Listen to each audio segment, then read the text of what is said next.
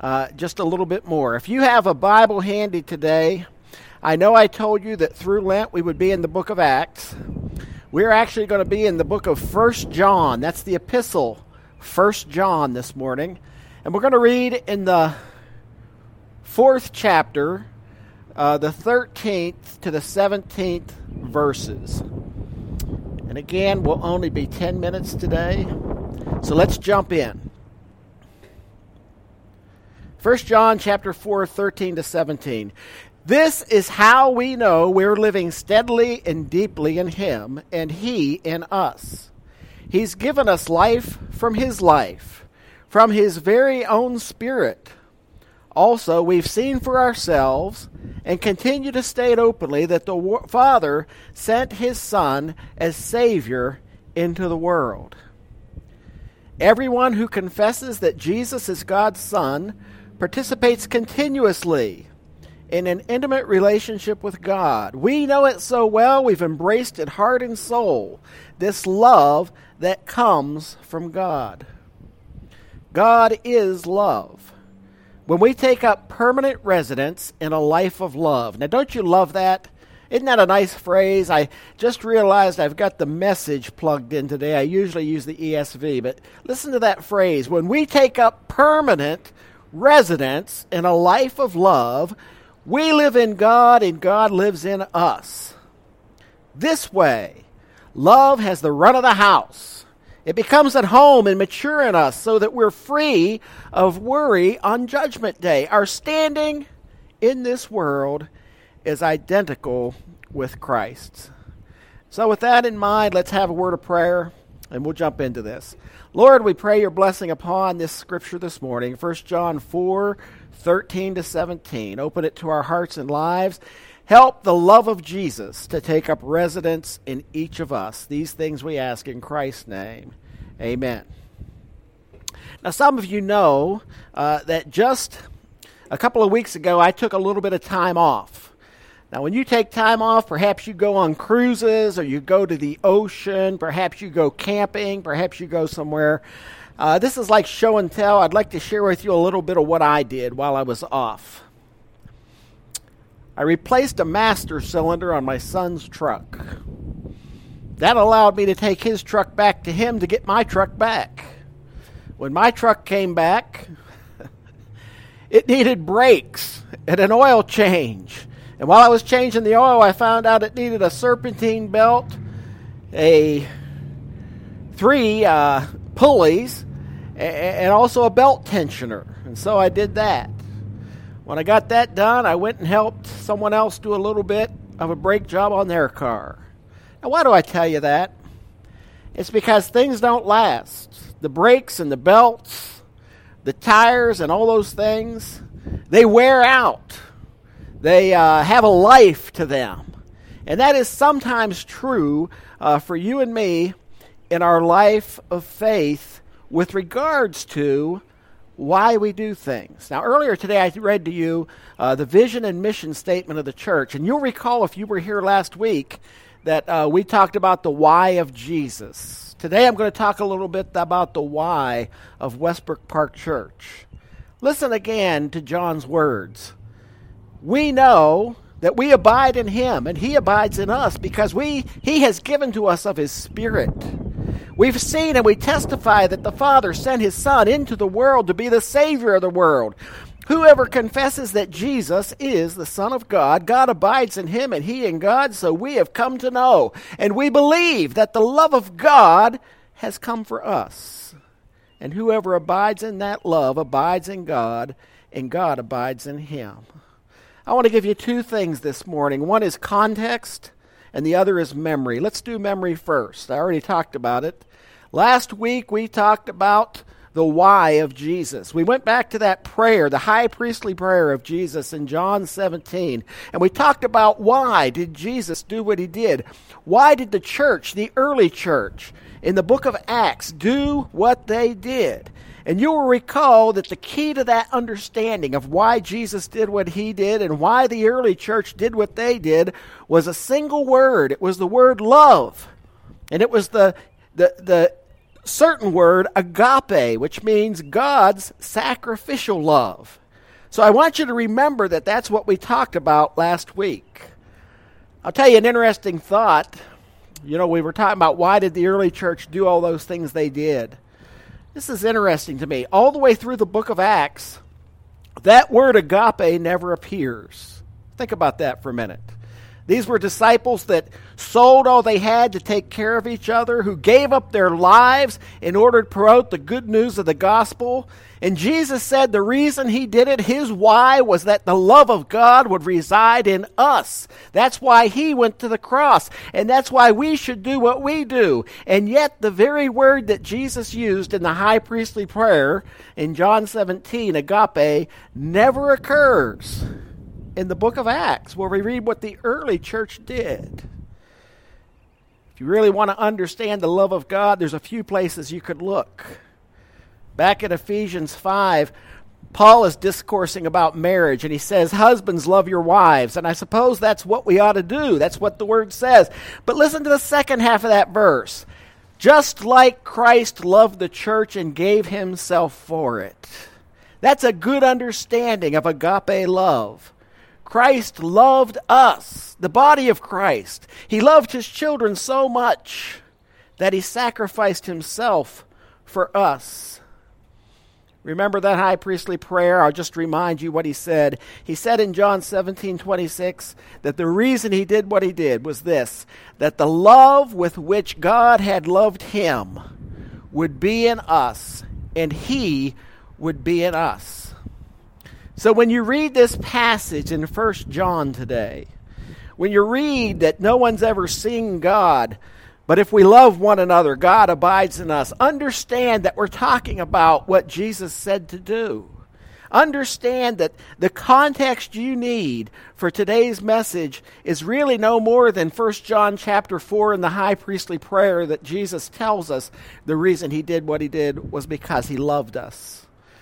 In 1 John chapter 4, just before the passage I read to you today, the 12th verse, it says this, and listen close. It's 1 John 4, verse 12.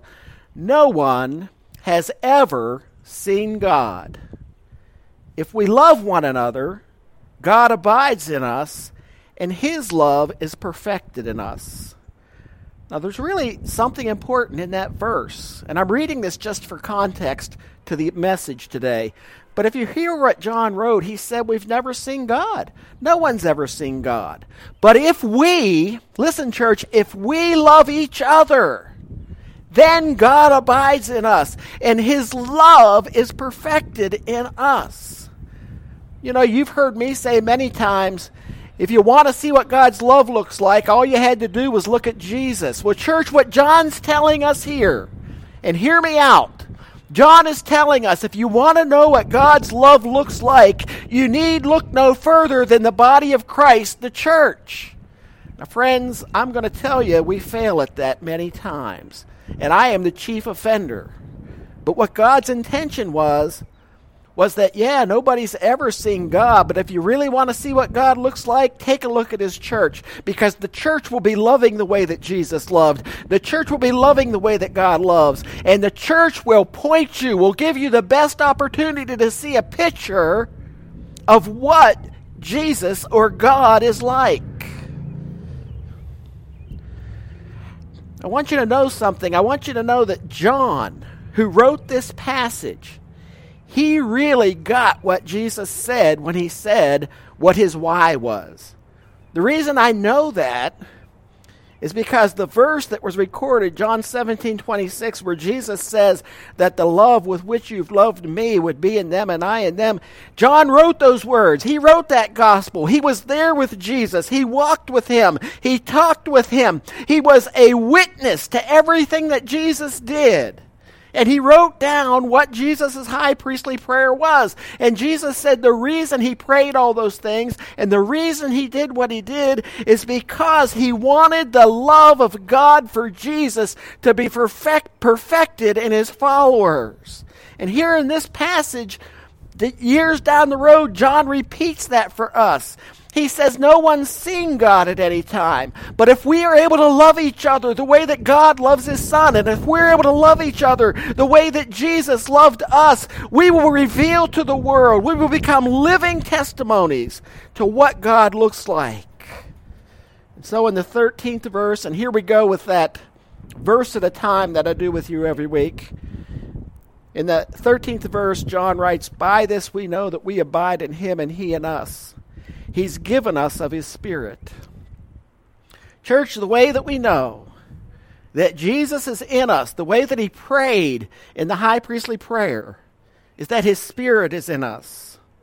Now, I know I've told you already that as John penned these words, he walked with Jesus, but let's get into a little bit of detail for a minute. He not only walked with Jesus, but he was there when Jesus did his miracles. He was there when Jesus fed the 5,000. He was there with Jesus when he raised Lazarus from the dead. He was there with Jesus when Jesus gave the Great Commission to go into all the earth and share the good news of the gospel. He was there on the day of ascension when Jesus said, Wait in Jerusalem for the coming of the Spirit. And now listen, church, this is so important. And he was there on the day of Pentecost when God gave his Spirit. And so for him to write in this 13th verse, here's how we know that God's in us. He's given us of his Spirit. It's not just words. He had experienced Pentecost. He had experienced what it meant to live with someone that loved everyone so much he would die for them. He knew what Jesus looked like. And in the 14th verse, he says, We have seen. Stop for a minute. this is so important. Uh, we have seen, John writes. You know, in, in, in 1 Peter, when Peter writes those words, he says, We have seen his glory. Peter's referring back to the transfiguration. But when John writes here, and he was also there on the Mount of Transfiguration, but that's not what he's talking about. When John writes, we have seen and we testify that God has sent his Son to be the Savior of the world, this is John's testimony. He's telling you what he's seen. It's all of everything that he has experienced of Christ. He is, he's telling us uh, you know, back in this chapter, the second verse, 1 John 4 and verse 2, this is what John wrote By this you know the Spirit of God. When a spirit confesses that Jesus is the Christ and come in the flesh, that spirit is from God. And so for John to say, We've seen and we testify, He's telling you, I've got the Spirit in me. God's given me the Spirit. I've seen what Jesus did. And this is a message, a testimony to the world of my confession of who Jesus is. He says, We've seen, we remember what John, we remember what he said. We've seen what he's done. John didn't, quote, see God, but he saw what Jesus did.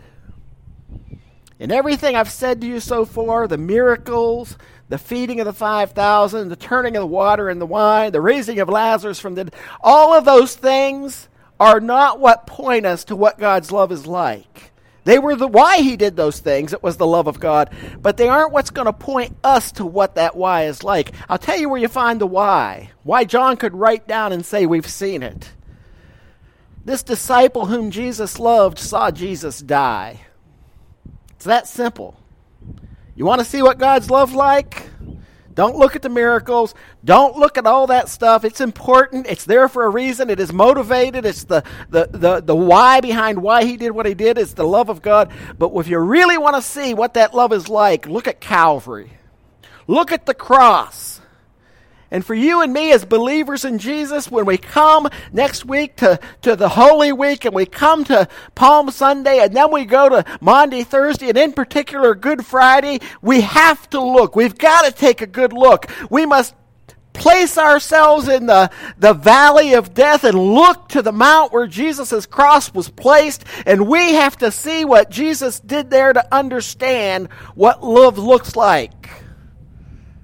But John did it as I said last week in Panavision, he lived it. He didn't reflect back on it, he lived it. And it brought him to the conclusion that what he had seen was the love of God in action. And what he was going to testify about was what he had seen, which would tell others what that love looks like. Church, understand when, when John says we've seen it, I want to ask you, have you seen it?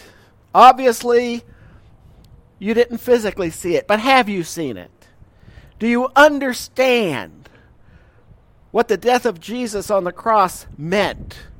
I'm not asking you to look at your toast to see if you can figure out an image of Jesus. I'm asking you realistically in your heart of hearts, has the Spirit of God placed it in your heart to know that you have seen the love of God in what Jesus did upon the cross? When, when God in the flesh loved you so much that he died for you. That's why John would write in 1 John 4:15, whoever confesses that Jesus is the son of God, God abides in him and he in God. So we have come to know and to believe the love that God has for us. God is love, and whoever abides in love abides in God, and God abides in him. You know, church, sometimes knowledge leads to faith, and other times faith leads to, knowledge. Sometimes what you know will lead you to a deeper belief, and sometimes what you believe will lead you to a deeper understanding. But the statement that John makes here is both.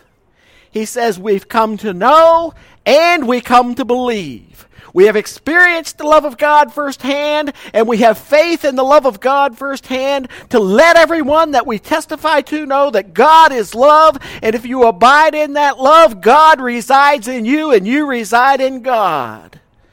Understand, church, first and foremost, you've got to have knowledge of and faith in who God is, and His very nature is love. And to live in God means to live in God's love. And the living of Jesus in us, the way he prayed in that prayer, and the living of us in him, the way he prayed in that prayer, is nothing short of a fellowship, listen, of love. A fellowship of love. A Christian life will be a life of sharing God's love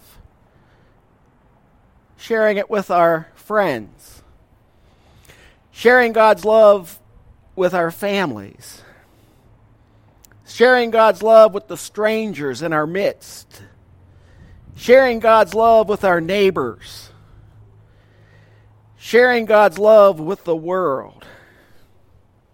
And so, what is it that John saw and testified about? Church, I want to stop for a minute and, and have you remember what I said to you a moment ago. The vision of Westbrook Park Church is to be Christ for Canton and our surrounding community. Let me tell you what we just said in that statement. This, we, we are saying our vision is to be able to say to the world that this is what Jesus is like. And what Jesus is like is God's love.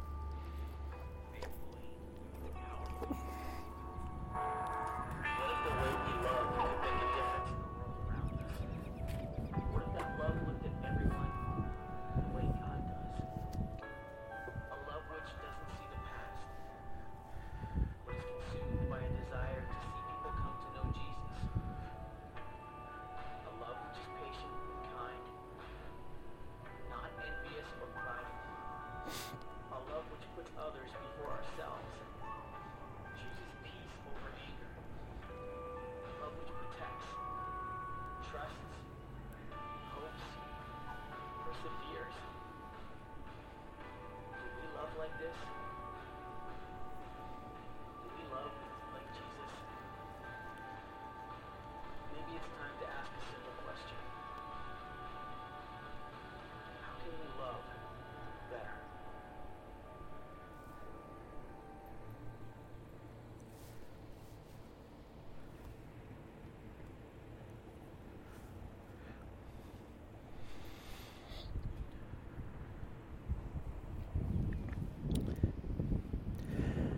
Church, I want to tell you something before we close this morning.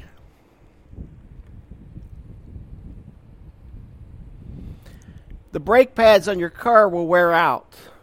What they once did, they will no longer do. The belt that turns your air conditioner, your alternator, your water pump, and your power steering pump will one day wear out. They will no, it will no longer do what it was intended to do. And what you'll do is you'll get new brake pads, you'll get a new belt, or you'll get a new car. If you begin with bad parts, you will never, ever, ever, ever be able to have what that car was intended to do for you. If you start with the wrong parts, if you start with worn parts, if you start with bad parts. Church, one of the gifts of the pandemic to each of us, I believe, to our personal lives, to our relationships, to our marriages, to our friends, to our families, but in particular, and the thing I'm concerned with this morning is to our church. One of the gifts of the pandemic is a new start. It allows us to start with a new understanding of why. Why do we do vacation Bible school? Well, not because it's fun, and not because Mark and Kristen and Diana and Eric like to do all that stuff. We do it because Jesus loves the world. We do it because Jesus loves the little children. We do it because God has infiltrated our hearts. He's placed His love in us. And we need to take that love to others. Jesus prayed that that love would be in us and that we would be one as He and His Father are one. And when He comes to reside in us by His Spirit, we are under obligation to share it. And so we build polar bear houses, we build igloos, we build all kinds of crazy stuff because the love of God is in us and we want to share it. Why do we do food pantry? Because there's hungry people? Well, yeah, that might be part of it. But more importantly, it's because God loves the world, and because God loves the world, and He shed that love abroad in our hearts, and we are one with Him, and He is one with us. What He would do is feed the hungry, and so we carry out that ministry with the love of God in our hearts. We do it because He first loved us. Why do we have a preschool? In our church, why does the Westbrook Park place exist? It's because Jesus loved the little children and he loves us. And while the children may not know the love of Jesus the way we do, we are obligated to share that love with them because he's in us and we're in him. Church, the new start means we have a new reason for us, for what we do. The new start means it's no longer about a personality or a pastor or a person aside from the Savior. And it's to reveal to the world what that love looks like. I'm going to tell you, church, we need to repent. We need to repent from how we've done things because we've run with bad brakes, bad belts, and bad hoses. But God's given us the opportunity to start fresh. And if what we do is go back to the bad brakes, the bad hoses, the bad belts, we will never be what Christ intended for us to do. But if we start with a fresh look at why we do things, and the thing that we're doing is because of His love for us, I guarantee you that He will bless that. Paul writes in the book of 2 Corinthians, chapter 5, the 14th verse The love of Christ controls us. Hear that, church. Paul said, The love of Christ controls us. Church, my prayer for us is that the love of Christ will control us. That all that we do and all that we are and all that we say will be motivated by the love of Jesus for humanity. Now, I realize as I'm talking this morning that some of you may have heard of that love but never experienced that love. So let me take a moment to say to you it's not hard. Jesus died upon a cross for a world that was lost. He did that because he loved you. And if you don't know that today, I want to tell you He loves you more than you could ever imagine because He gave His life. God gave His only Son on a cross that you could find life. And that really brings me, church, to my bottom line. Jesus lost His life to love us. And we need to give our lives to love God. Jesus lost His life to love you. And when you accept that love, the automatic response, the motivating factor in our life is what Jesus prayed in John 17, 26. I pray that my love would be in them, that they would be one as we are one, and that they would take that love to reveal it to the world. And so we give our lives, not on a cross, but we give our lives in living and serving the God who loved us so much that he gave his own life on our behalf. Church, go home and think about that. Friend, if you don't know Jesus, I'd love to pray with you today that you'd know his love. Pull up here, wave at me, whatever it takes. But, church, it's a new beginning. And our why is not about me. If lightning strikes tonight and I'm out of here, your why will remain the same.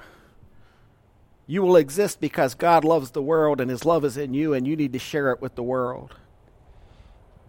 If any one of us are zapped out of here, we will continue forward because His love, His love in us reveals what Jesus is like. Amen.